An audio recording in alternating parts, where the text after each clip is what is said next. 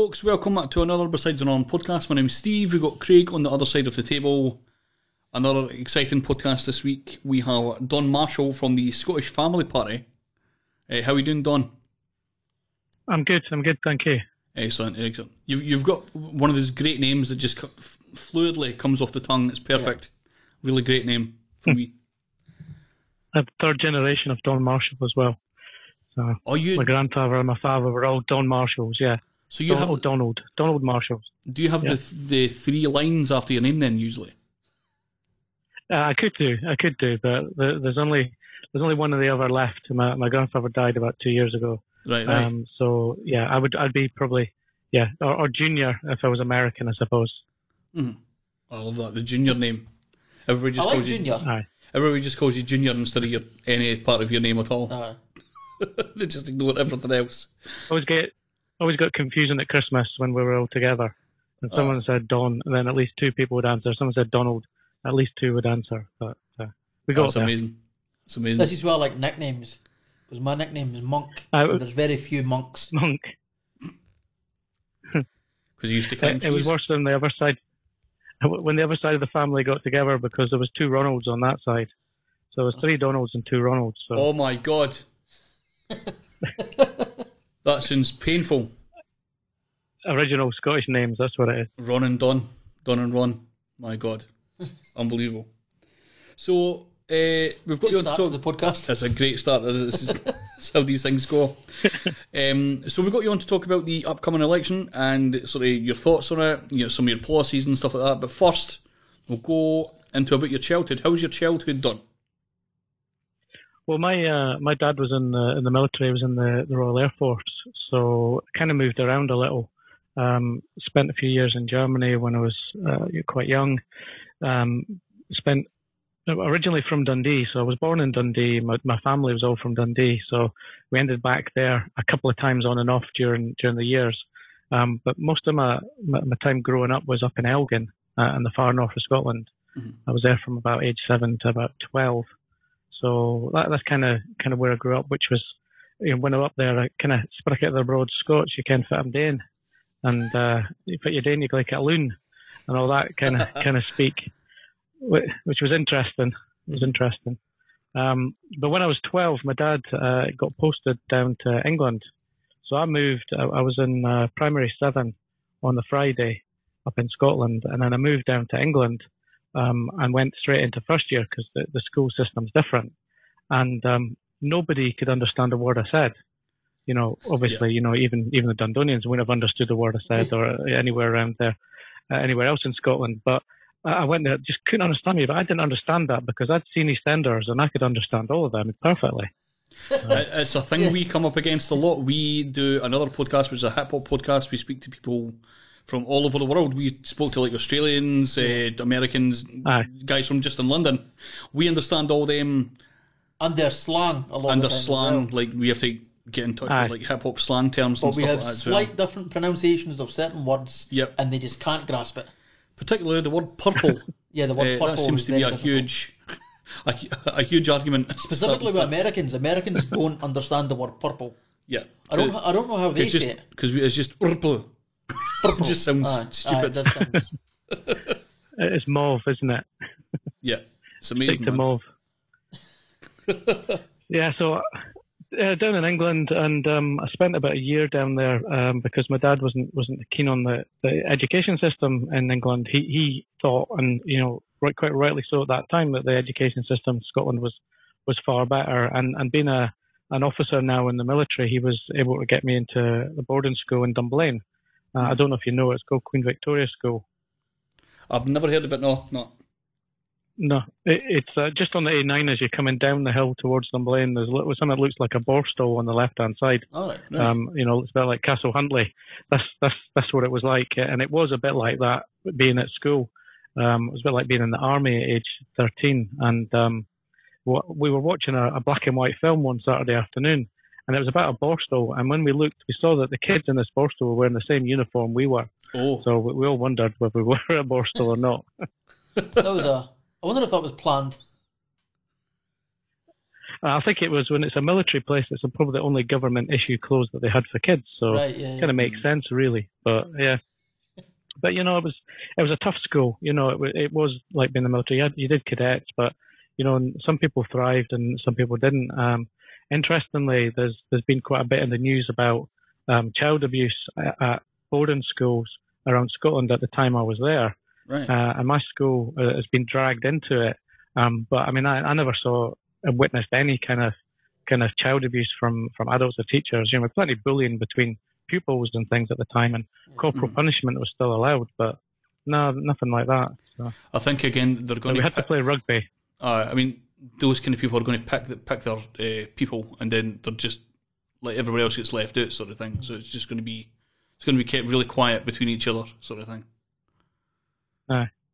Was So yeah, sorry, but I, no, they, they did make us play rugby, so I suppose that was a form of child abuse. It certainly is. It certainly is.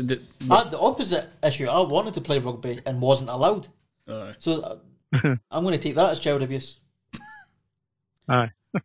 I blame that today for why I'm fat.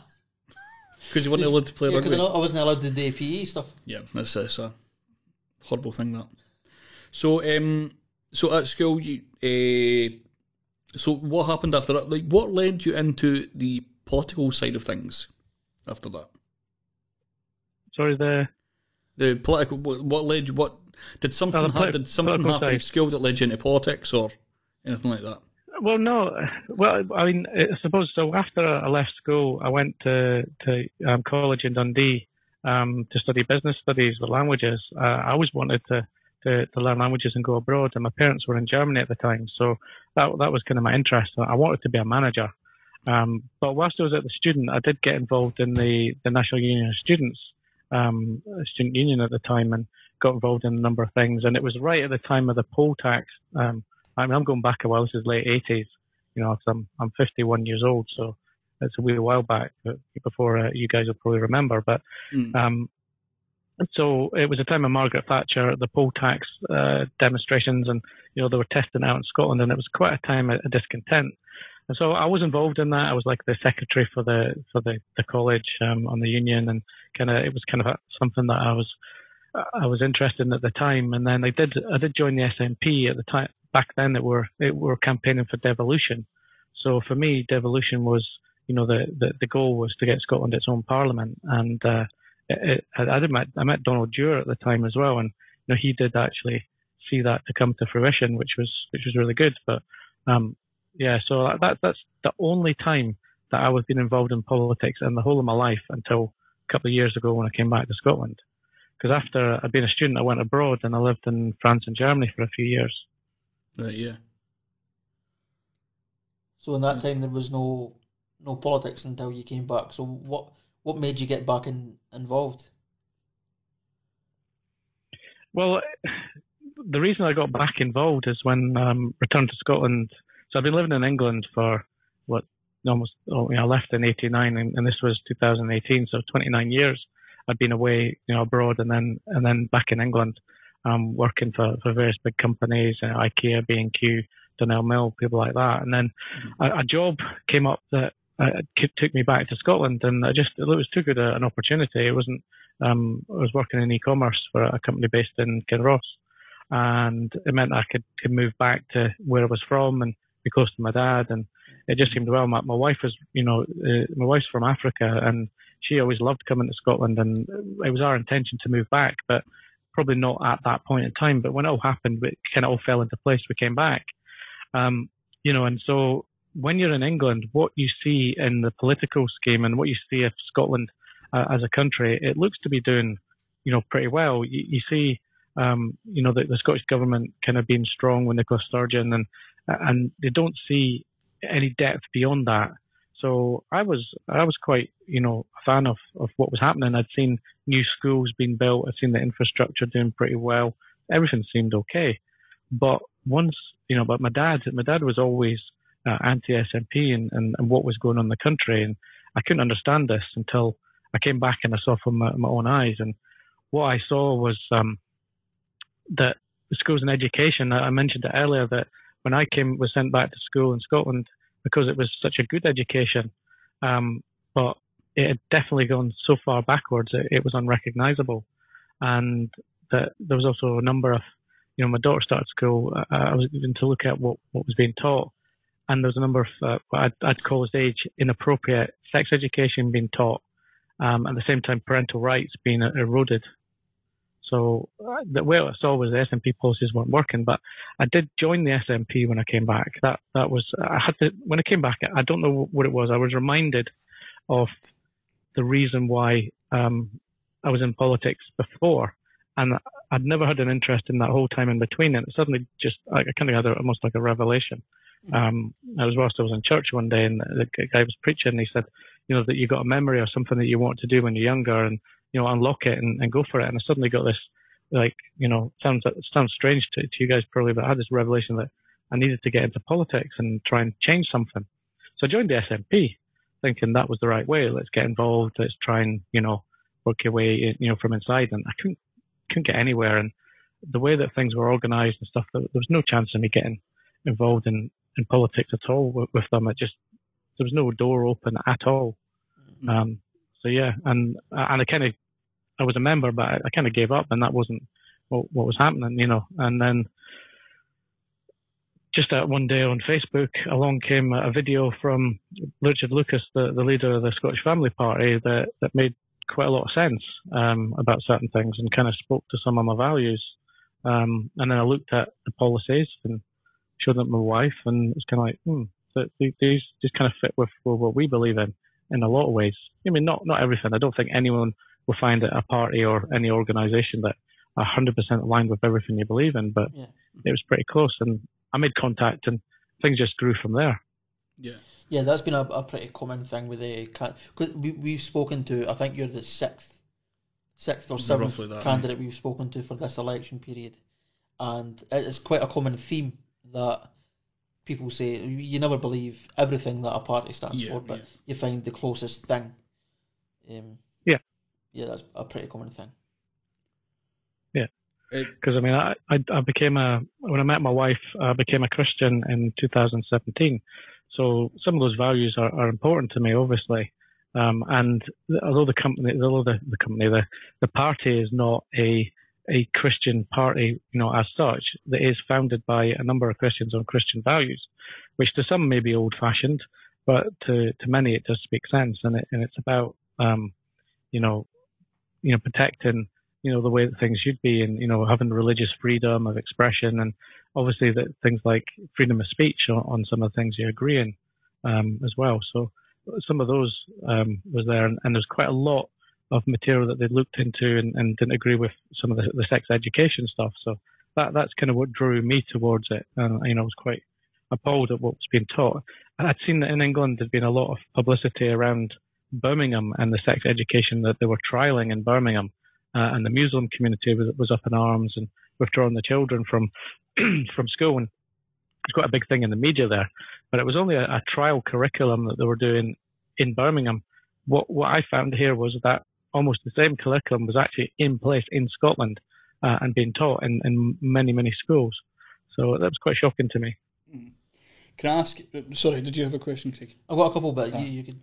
Uh, I, I want to ask you about the sex education issue. What what was the specific issue that you had with the sex education? Um, it's uh, introducing quite a lot of things that are, um, uh, for me, it was age inappropriate, and um, I'll give you a couple of examples. Maybe see if I can. Mm-hmm. So there's there's um there's things aimed at, in um in primary two and primary three, which is sort of six to seven year olds that that actually go into how babies are made, and it, it actually goes into quite a bit of of detail about about bodies and genitals and about sex, which uh, six to seven is a uh, for me it's just a little bit young, and you know it's it's some of the some of the in depth of the things that they do at, at, that at that point of time. I think is just a, a little bit a little bit early. They also um, introduce um, the sort of the difference and talk about um, lesbian, gay, and heterosexual and bisexual. And you know, whilst it's um, you know, the, you know, it is appropriate to to educate children at a certain time, you know, about you know what is what is real, what is real life is like, and what they'll encounter. I just think the age of it for me is a little bit too early. I was always led. Um, I, am not obviously I'm not in school, and uh, I don't I don't have kids, so I, I have no idea really what the curriculum is. But I was led to believe that at those ages they were teaching about um, romantic relationships as opposed to sexual relationships. Is that not the case? Yeah. Well, it, it does. At that age, I mean, you have to kind of look dig quite deep into the material, um, and it, it, just, and I think it, it's just, it's hard to say because they they talk about people being bisexual and they, they talk about love, um, and about being in the same sex. So it doesn't doesn't tend to talk in that context in the um, in in the the LG LG lesbian, gay, and bisexual side. But in the um, in the part that, that talks about how babies are made, it does go you know a fair bit into it. Um, I mean, a bit. I just just quote it from it. says one way that um, oh, it says uh, one way that a, uh, the woman and man love each other as if they have sex, and this is a special thing to do that that grown-ups can do. And when they have sex, you know, the man's penis goes inside the woman's vagina, sperm comes out and goes to meet the egg inside the woman's body. Uh, and so, I mean, different people. Some people might think that's fine, but uh, I and my my wife, you know, we we wouldn't, you know, at age six or seven, wouldn't be wanting that detail explained to our daughter. Um, there's a time when questions will be asked and you answer, and I suppose everyone will debate what is the appropriate age and appropriate time. But for me, that was that's what it was, and some of the images used, you know, even when you get to P5 and P7, there's some, you know, could be could be some quite graphic images of of naked bodies, which, mm-hmm. you know, it, it, could, you know, but that's my view on it. So not everyone will right. hold the same view, and I totally understand that, and that's just why I wanted to, you know, to challenge uh, and get involved in, in challenging you know the material and making That's, sure that it is age appropriate. Yeah. So uh, this is just purely uh, curiosity. So if if your daughter asked you, I, I don't know what age your daughter is, but assuming your daughter was the age that you were discussing there, the seven, eight year old mark, how would you answer that question if she was to ask? I'd pass it over to the mother to answer, you know. um, I'd pass the buck in that as well. I, I, I see the thing is, we wouldn't get that kind of question from our daughter at that age. That's that thing. Um, I suppose if she did, I mean, that's a, theoretical. I mean, I've, I've, got, I was married before, so I have two older children. So right. this is the third time I've been through that age. And, you know, it, it wasn't, you know, my other two, it wasn't until they were in their, in their early teens that they were wanting and looking to discuss or had questions about those things. So, right. you know, and that's not long ago. Um, so that for me, it was yeah, I wouldn't have expected that question. I would have been would have been quite shocked and wondered, well, how did she get the concept of that? I mean, people talk about you know she knows about babies being made and put in the tummy, but they don't know about kids at that age shouldn't really know about sex. It's, it's not there. Um, you know, my wife, you know, early age has explained about the dangers, and I understand that some of the, the RHSP um, uh, documentation and, and, stuff that's used in school is about you know, teaching kids to be safe and about they have this no pants rule. You know, people shouldn't touch you any in, in your pants area and things like that. And these are all good things. So not all of it is bad, and it's about getting the balance right for me. Okay. That's fair. Uh, sorry, when you go. But I, I thought you were going to ask someone, so I, I stepped back. uh, so, so the assumption would be this is based on American American family parties. Uh, they they t- I don't know if you know much about them, but they they tend no. to be explicitly homophobic and uh, mm-hmm. against sort of gay adoption and things like that. Is that similar to uh, the family party in Scotland? Um, I would say that the conservative view that the party have that there is some there is some correlation with that. But as far as being homophobic, um, I, I've I've heard people accuse the party of that, um, but I, I, haven't met anyone who actually is. Um, I think what I thought the party wants to do is, is not is to get balance right, and for what the moment we we seem to have, uh, you know, a, a big amount of of LGBT content across the curriculum in every subject, and there's this LGBT inclusiveness, so that you know there's no if it was just in sex education, for example, a parent who didn't you know was had religious beliefs and didn't want their, their child taught that could take them out of that class. But when it's across every subject and, and included into that, then then that makes it difficult for the parent to have that choice. Yeah. Even maths. Um, yeah, that, that's that's what the, that's what it says in the in the documentation is is the, the, the curriculum has to has to go across. I mean, I understand that there's a need to educate and explain to children what these things are at certain ages and certain points. I understand that um, you know there is a problem that that that um, you know kids you know who are LGBT in schools have had problems of bullying and harassment, and that's not something that we would ever condone in any way. No, no one should be stuff like that. But for me, there's a when you have a problem, you, you need to deal with it. But when you use a sledgehammer to crack a nut, then you get you know bits all over the place, and that's that's that's the problem that, that I see here is that, um, and this is this is me speaking, is that um, you know if there's a problem, then it, it does need to be tackled, but I think introducing so if, if there was a uh, if there was a class that had you know some children in the class whose parents were in you know same sex relationships, then the children may be asking questions, maybe maybe confused, and they may need explaining that you know that's that's perfectly normal. That's how how it is. But if if a, if a child's never had any concept of that, I think telling them too young what those things are, they, they, they don't quite understand. It doesn't make doesn't make sense to them. So I think leaving some of these things till they're older is the right is the right thing. Okay. So so the reason I asked that is because, um, as I say, you're something like the sixth candidate we've interviewed like this week, I think. Yeah. So there's a lot of people, and we can.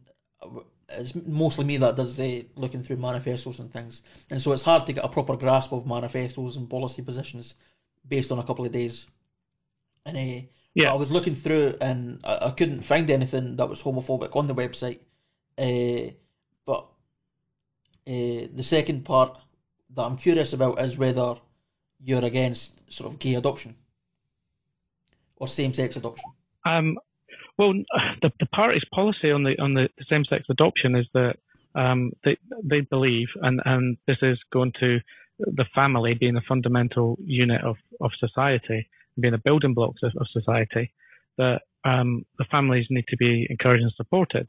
Now, in that, um, ideally, and this is uh, uh, and this is why we, we get the party gets called uh, homophobic or, or anti, is that ideally a, a child should be brought up, and the best example is with a mother and a father. There are um, examples, and there are there's been studies on the family to say that you know children in stable married um, uh, um, relationships do a lot better than you know if they've got a, mother and a father. Um, and there has been some some studies, and you know I, am not I'm not going able to, to kind of to quote them all as such, but for me it's that's that's what m- most families are, and there has been instances, I suppose, where when it comes to adoption that um, there's been families denied um, adoption, and, and as we, first it's getting the balance right. I, I, it does say in the policy that they should get, um, you know, someone who's in a stable, stable relationship as a, a husband and wife should get, you know, preference, you know, because they're in that that relationship. So yeah, I mean, there is a, an element of that, but we, we, we're not saying that it's not that you know. For me, I would never say that that uh, you know a gay couple should never adopt. I mean, if a child is, you know, gets, you know, stable family environment, then then there are other families available, if you know what I mean. Yeah. But our preferred, you know, way is is and, and it's a Christian, you know, ethos to it is that a mother and a father is, meant to be the, the fundamental um, family unit of society. But you know, in this modern age, others do exist, uh, and we, we do acknowledge that. And we're, we're no way trying to to be prejudiced against anyone, or there's certainly no hatred involved, which we do get accused of. Um, you know, for me, I, you know, it's never been our way. You know, if if you've got a Christian ethos, then uh, you know, tolerating and, and trying to understand and, and, to love everybody is is the way it is. Hatred should never come into it. So just to, just to go back slightly, um, did you ever look into the? I think it's the Scottish Christian Party. I did look a little bit. I, I mean, I'm aware of them, but I didn't look in any depth t- towards them, um, just because they they had no, I, I had no real presence. Yeah. I, I know they had one or two different candidates in Scotland that they were just very small and didn't didn't have any inroads to do anything. But yeah, I didn't I didn't really look at in depth at them. No. Yeah, I, I've seen them a couple of times and I've never spoken to anyone from them. I don't know anything about Are them. Are they standing this year? I don't know. Not not in mid Fife in Scotland. Right, right. Uh, mid Scotland and Fife. Mm-hmm. Uh, so I was just curious if you, since you're a you're a Christian, you're in a party that's uh, mm. founded mostly by Christians and things. I thought you might have looked into them, might be able to say sort of why you didn't join them and join with somebody else. But that's fine. Uh, so yeah, they had no presence, and yeah, and I think for me it was the Scottish family ticked many of the boxes that, of things that I was interested in. Yeah. But one of the things I've I've there's a couple of things I've worked hard on to within the party, and I'm now I am um, I joined it about two years ago, and I'm now the, the deputy chairman. So uh, it, it, was initially for a long while, you know, Richard's party, and but now it's grown. There's a number of members and people, and and it's it's evolving. And you know, I've worked hard on making sure that you, we we to remove anything that seemed that it was be, be prejudicial or or anti any any type of group. Um, you know, there was, and, and, try and make sure that we are, um, you know, are open. You know, and, and so you know, to, to all, it's not meant to be meant to be exclusive to only Christians or only people with certain views. You know, we, we will develop as we as we get get more mature as a as a party. So you said you joined the SNP a couple of times. So mm. before you left Scotland and then when you came back, did the Scottish Family Party have a position on independence or Devo Max and or like federalism as Labour and Tories and things talk about sometimes, or Lib Dems even not Tories? Yeah, I mean the the, the party the line in it is, is, is we're, neutral on independence. Um, it's not it's not one of our main policies, and it's not something that we we campaign on. Um, the view is that we had a, the referendum in 2014, and that was uh, meant to be, you know, uh, you know, once in a lifetime, and that that should be respected. Um, we do understand, and, and you know, if if the popular opinion of the country was that a referendum was was demanded, then obviously, you know, we would support whatever whatever happened at that point. But um, the, We are quite strongly in in the situation that the mo- this moment in time that um, because of the economic conditions that we're in, that it's not the right time that we should be looking to even have a discussion or a referendum or, or, or anything at this point in time. We need to get the, the country back on um, so back on um, on the path to recovery, um, and really needs to, to get a you know full term of parliament away before we kind of put it back on the table at all because um, I think that you know the, the economy after pandemic, we've got a lot of rebuilding to do in the country, and I don't think an independent Scotland under an SNP government would would make Scotland prosper. You know, personally, my own opinion that I'm I'm I want what's best for Scotland. Um, you know, I'm I'm I'm always been proud of being a Scot, and you know wherever I've gone abroad and stuff, you know, I wore my kilt and flown the flag, and you know I'm I'm, I'm very proud Scot. I want what's best for the country. Um, and at the moment, I wouldn't say that an SNP government and independence would be the best thing. So, so, so the assumption would be normally, based on the, the first question I asked about um, what Scottish, what family party means in other parts of the world, uh, it generally seems like a, a right wing concept. But I looked at uh, some of the sort of immigration policies, and you're very pro refugees and uh, things like that. Mm. Yeah, I mean, we're not. I, I, it, some of the policies may seem quite quite right wing or, or, on the view, and and I think the, there's there's been a lot of people. I've seen people referencing us to, to being like UKIP, and, and I've seen nothing like that at all. Um, We have we have a number of uh, of Muslim and BAME um, members in in the party, and like I said, my wife is is, is from Africa. So, you know, myself, I'm in a mixed race relationship, and I, I wouldn't join and get involved in a party that, that, that was anything against, you know, immigration or, or that as well. I mean, I think they, they talk about supporting the countries where the immigrants come from rather than us just pulling away all the all the talented resource. Is probably the, one of the most controversial. But um, as a as a country, we need to maintain population, and there are two ways of doing that. And one is to grow families and have children, that's why we're pro-family, and the other is is to allow the you know the right level of immigration that the country needs for the right reasons. So we're, we're certainly not against that. I know that um, there's a, a, test you can do. I can't remember for the life of me what it was called, but there's a test uh, that you can do about your political views, mm-hmm. and it puts you on a on a scale. And yeah. you know, I know that Richard and several of us in the party did it, and most of us were were you know liber- slightly libertarian, um, you know, slightly conservative libertarian the more than anything, but almost smack bang in the middle. Um, I think we're we're people that we're a party of individuals that care about people and about things. Um, yeah. Yeah, um, we interviewed uh, an independent. Sorry, we interviewed uh, an independent candidate a couple of days ago, and uh, yeah. she was from I think Kenya, I think. Uh, yeah. And she was an asylum seeker, and she explained the process in a way that I'd never experienced before. So I've always been pro asylum seeker, pro immigration. I've always been on that side of things. But I never understood just how bad that system is. And any party that's in favour of treating people with respect uh, is, is fine with me in that regard. Yeah. No, I'm I'm quite well connected within the, the, the Black African community uh, across the whole UK. I'm very well known within it.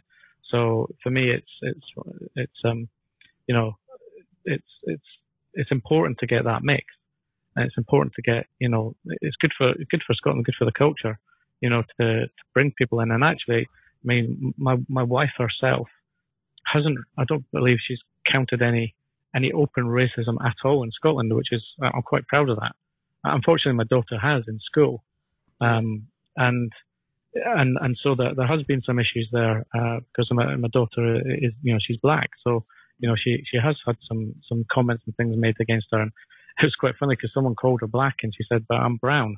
She had no concept of, of black, and this is this is just before the Black Lives Matter type thing. Right. So I mean, for me, there's there's racism in the schools, and it's the issue of of race and educating people about race but I know we talked earlier about the LGBT and the, the, the LGBT inclusiveness they're trying to do across every curriculum and that, but why choose only LBG, uh, the LGBT topic and bullying and, and the issues that, that they face and why not look at racism in exactly the same way? What, you know, so for me, it's the inconsistency that, that, you know, one area has been picked, um, to deal with in a certain way and the other hasn't. So, you know, let's, you know, educate everyone in, in, in the same way in different things. Let's not just focus on one area, and, and that's that's part of the problem that, that, that we have and I have.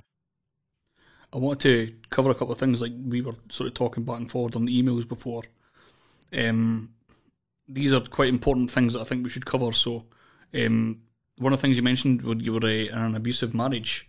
I'm guessing this is not the recent yeah. one. I'm guessing this was no, no, no. So, c- could you go into details like what, what happened with this? I, I, am for, for legal reasons, I have to be careful because yeah, yeah. there's there's privacy, um, and uh, you know, I, I, you know, I, I can I, I can potentially share something different to, with you afterwards to get, to, but not not publicly. Okay. Um, I'll share something with you afterwards. I'll share, share your link to something I can tell you. But um, no, I was in a marriage, and for the for 20 years I was married, and the the first 10 were okay. But my ex-wife was kind of um, I would say she was she was always the one that you would say the one that wears the trousers. I was under the thumb. She was quite quite strong willed and you know bossy, but uh, it, she actually she changed at one point, um, and there was something that happened that that that kind of changed her, and she became more aggressive. And uh, when you come across um, domestic abuse, there are there are all different forms of domestic abuse, and over a number of years, I I I, I, I was subject to, to them all. Mm. But as a man, as a as a man, in a, in a you know, I wasn't particularly Christian at the time, but you know, I did believe in marriage, and I did not want to give up, and I did want to fight, and I had my children to to look after and walk away. But uh, several times I tried to to move on and leave, and couldn't get away. And when you're in an abusive relationship, there's, there's something called um, uh, codependency, uh, and that's why when someone's in an abusive, and I hear people say, "Oh, you know, why doesn't she just leave him? You know, why? Because you know, he knows what he's like." And it's not that easy. There's so many other complexities. And when I came out of that marriage, my my self esteem, my you know, I'd, I'd been depressed. I'd had suicidal thoughts at times, and you know I was not in a very very good place. Um, but I just wanted to get back you know, back on the horse and get out there, and I started dating, and I met my new wife, and you know my life has completely changed and completely different. Mm-hmm. And you know for me when you know I so when it comes to to marriage and families, I'm quite unique in in our party in that I'm I'm divorced, but so I understand what what divorce does to a family, how it rips you know and breaks breaks it apart, um, and the pain that that people go through. So you know that's I, I don't wish that on anyone, but I also understand there are reasons why marriages break down. So you know, and why people why you do get single parents, why you do have that. Uh, unfortunately, in society, it is socially more acceptable and legally more e- easily able to to break up marriages.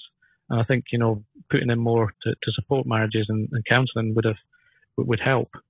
But I also noticed that there was very little help for men. So this was this was a you know a number of years ago that you know um, that happened. So you know looking at ten years ago, there was very little resource for a, a male victim of, of domestic abuse to go to. You, you pretty much laughed at.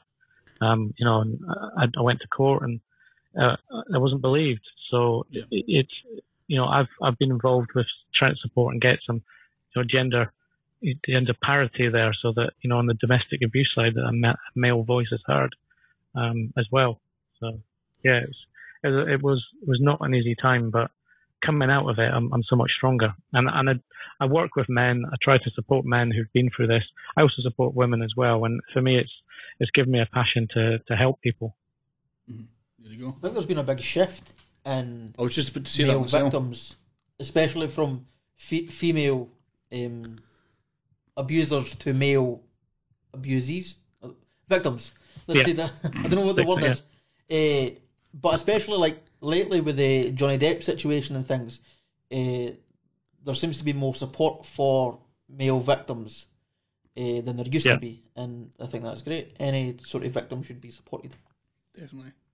Yeah, there is. I mean, in Scotland, there's, a, there's an organisation called um, uh, Abused AMIS, Abused Men in Scotland, um, and I've had some contact with them and try to support them, and they have a helpline. But the, the, the, this is the problem: is they get no funding whatsoever from the Scottish government, whereas Women's Aid and other several ones get get you know get hundreds of thousands of pounds, if not millions, uh, spread across different agencies. So it, it's it's just that kind of disparity. So you know there is more help there. It is more uh, socially acceptable to stand up and say, yeah, I, I, was in an abusive relationship. There should be no no shame because it, it can happen to men as well as women.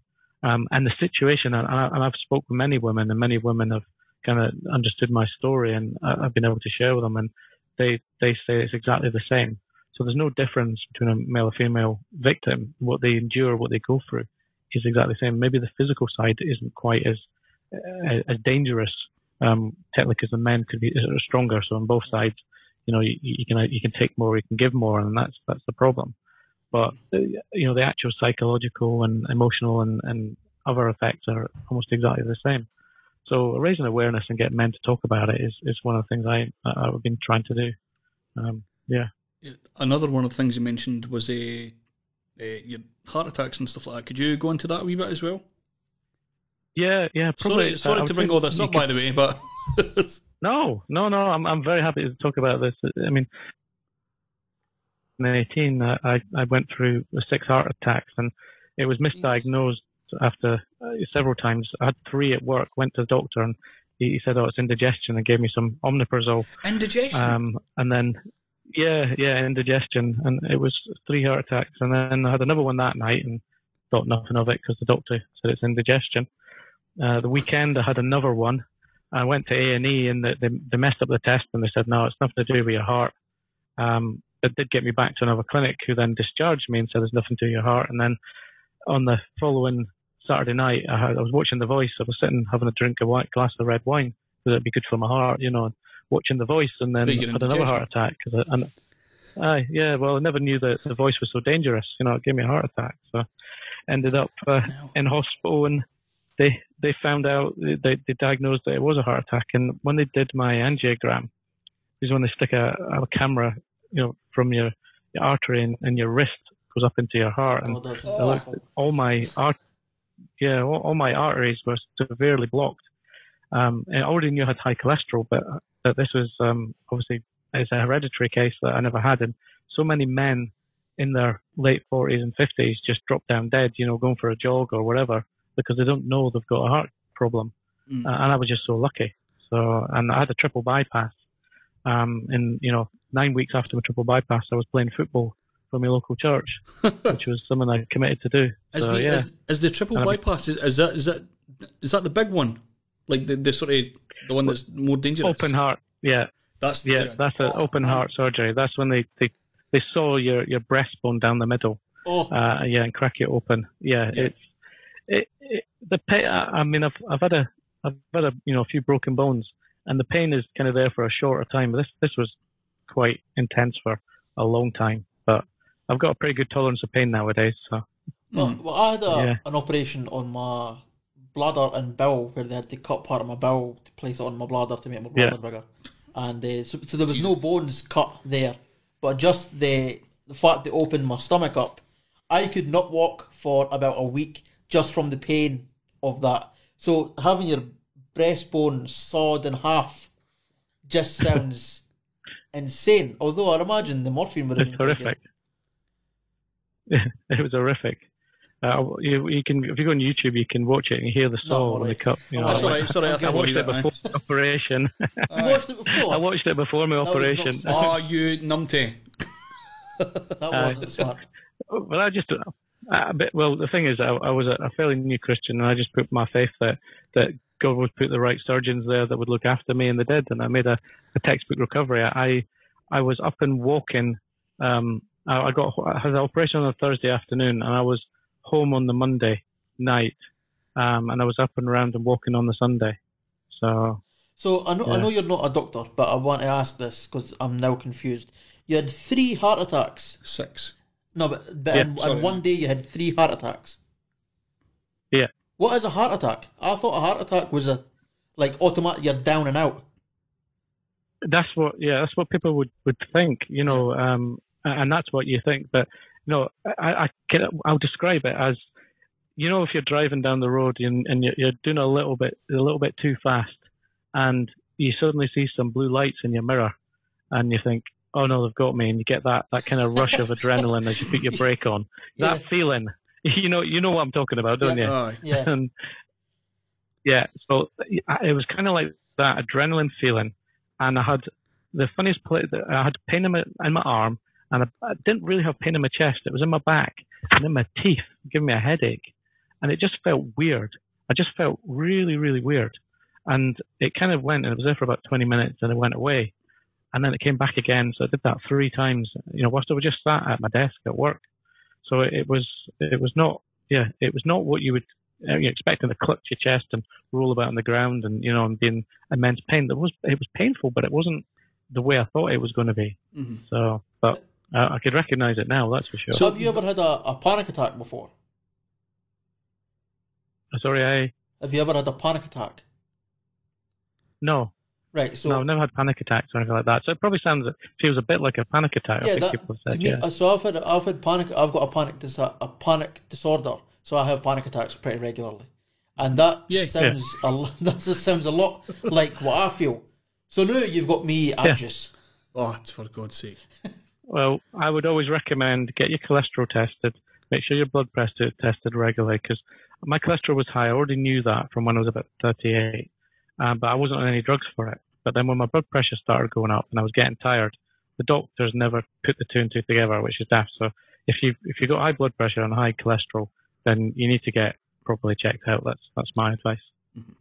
So I think I think we need to stop uh, interviewing anybody that's had any sort of medical issue because every time we, every time we do that, I get anxious. Well, you're a, we interviewed. I'm a total hypochondriac. Uh, we interviewed somebody that uh, survived a stroke and let and sort of taught themselves how to speak and sort of mm. use wow. the, body again. Yeah. And, uh, and for for like yeah. a week afterwards, I was just like, oh no, I'm, I'm, having a stroke. This is what a stroke feels like. Oh god. So I, I need to I need to stop uh, asking anybody about medical issues. Yeah. Unbelievable. Definitely, it's keep off Google. That's the main thing. mm-hmm. Yes, yes. So can I ask, and this may come across as annoying, but uh, did you make any sort of life changes after that, after the triple heart bypass, or did you just put all your faith in God from then on? Well, well, during during the actual process and that, it, it was my faith that you know for me that got me through. Mm. Um, but because I wasn't scared at all. Um, apart from the, the when the night I was diagnosed, I was scared, but I kind of got felt like uh, I felt a calmness. I felt a me- message saying I was going to be all right. Uh, and I know if you're if you're not a believer, that would sound really weird, but it's kind of like uh, I was in the hospital two o'clock in the morning, couldn't sleep, and my wife sent me a text saying, "I don't know what's going on. I can tell you're not right. Don't worry, you're going to be all right. You can have a testimony out of this." And I did, and I've had I've been on um uh the, the Christian radio. I've given my testimony on there, and I've been on a couple of blogs. I've done my testimony about my story on mm. Christian sites. So for me, it's the faith. But yeah, I I do uh, you know I do try to eat healthy. I do try to do more exercise. And for a long while, I was doing really well. I'm again locked down. I've put on a stone, so I need to get back at it. So like everybody, I'm yeah. fat again. So That's I need it. to need to improve my lifestyle. That, that, well, do what I do. I still blame the school for not letting me do PE, but that hmm. was 12 years ago. So I yeah, need, I need beat to, you off it. Yeah. Was it? I felt the only reason I needed to ask you was just to sort of make sure because you've probably heard these stories where people like get into their heads that it's, it's been a faith based thing and then they sort of make no changes afterwards. I feel like you've you've done a good thing there. For at least for my sake, I yeah. feel like you have. So good. Yeah. So my body is my temple. there you go. Awesome.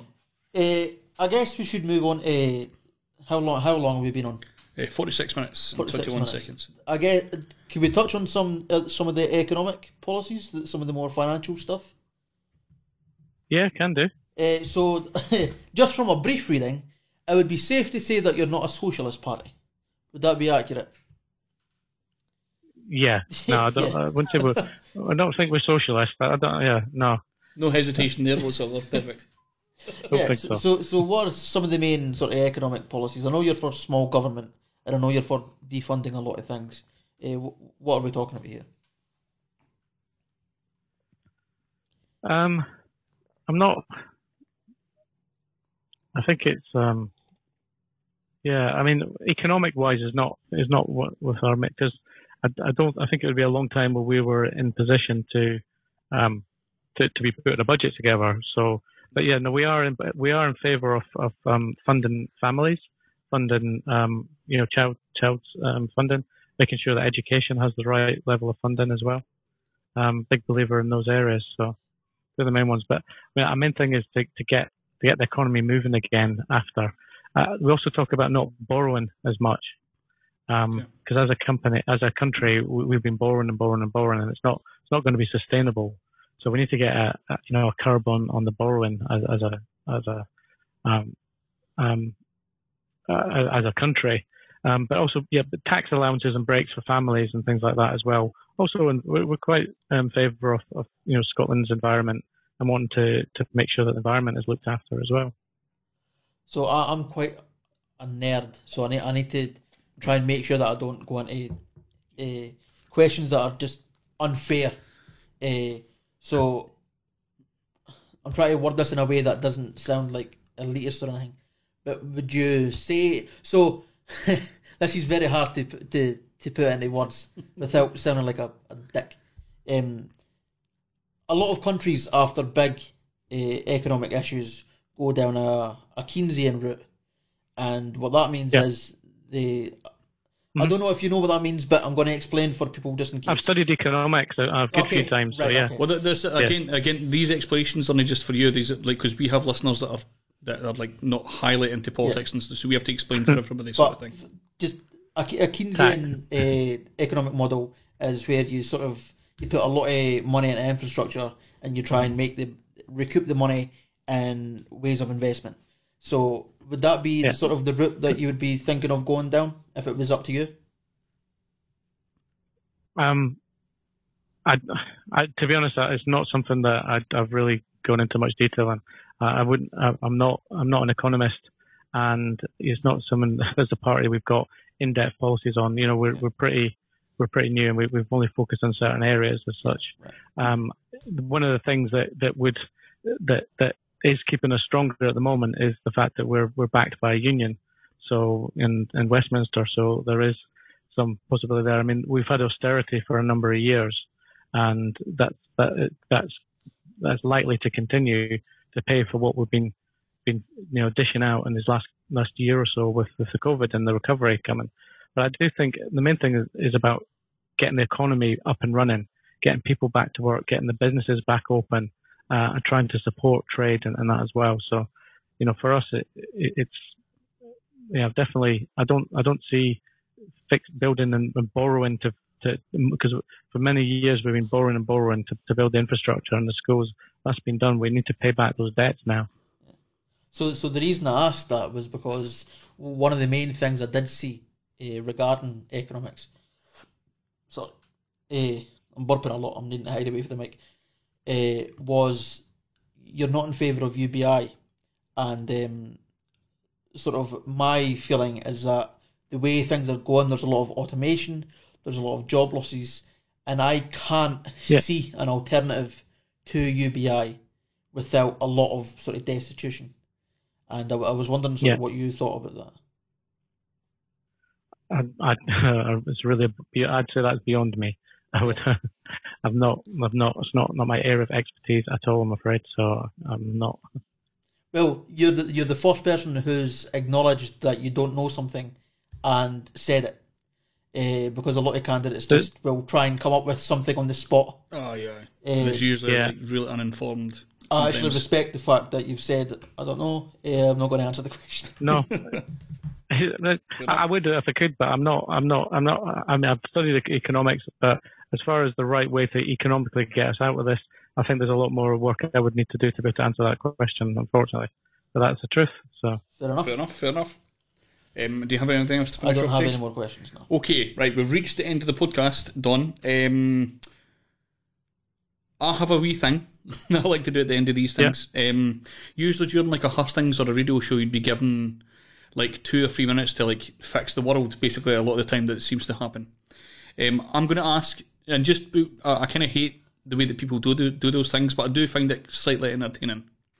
So what I'm going to do is I'm going to give you two minutes to tell the world, um, the world. of uh, like why they should vote for you. So I'm going to do it right off the bat. Yeah. I'm going to do give you a three, two, one countdown, and then we'll start. So, cool. Three, two, one, go. Uh, yes, yeah, so I aim to make a difference by speaking up for those who have no voice, by challenging the status quo and raising topics and subjects that um, those in the current uh, Parliament at the moment, the Scottish Parliament, they dare not discuss or or or, or debate. Um, personally, I stand against all forms of racism and hatred, and you know I want to promote love and tolerance. Uh, I'm for equality and equity for all. Again, I'm, I'm, against all forms of abuse and violence. I would be campaigning against those. Um, and I want to encourage and support families and marriage wherever possible. Um, I'd, I'd, I'd, seek to improve education um, that and help give our children the best start in life. Um, and I would oppose what I believe is the age and appropriate sex education content. Um, when it comes to independence, you know, I would, um, I respect the decision from 2014, and I don't, I don't think it's the right thing, the right time. So I wouldn't be looking to, uh, looking to support, you know, the the country get on its feet and focus on the economy and moving that right. But uh, I'm, I also stand for religious freedom and the freedom to practice religion uh, and for freedom of speech. Uh, and as a practicing Christian, I do hold strong views and morals, but I believe overall that we should love our neighbours and our enemies no matter what. And that's me. There you go. Awesome. that was one minute. Uh, one, one, minute thirty there. See, you're not meant to play that if he's yeah, not I don't need two, two minutes. minutes. But, but just you just play that because you like playing this that. is just a bit of fun, right? This is just a bit of fun. This is not serious. the end part here. Right, there you go. So that's one minute thirty seconds. We should put up a leaderboard at some point, just to see. Well, like a, a star and a reasonable, a reasonably priced card, like a top gear type thing. Aye, aye. Amazing, awesome. Well, uh, thanks for joining us, Don. It was much appreciated. No, thank you for your time, and it's good to talk to you both. Awesome, man. Awesome. Uh, so we'll we'll let you go. You give no, you're giving me stuff to think about as well, which is good. I like to be challenged. Awesome, so thank man. you.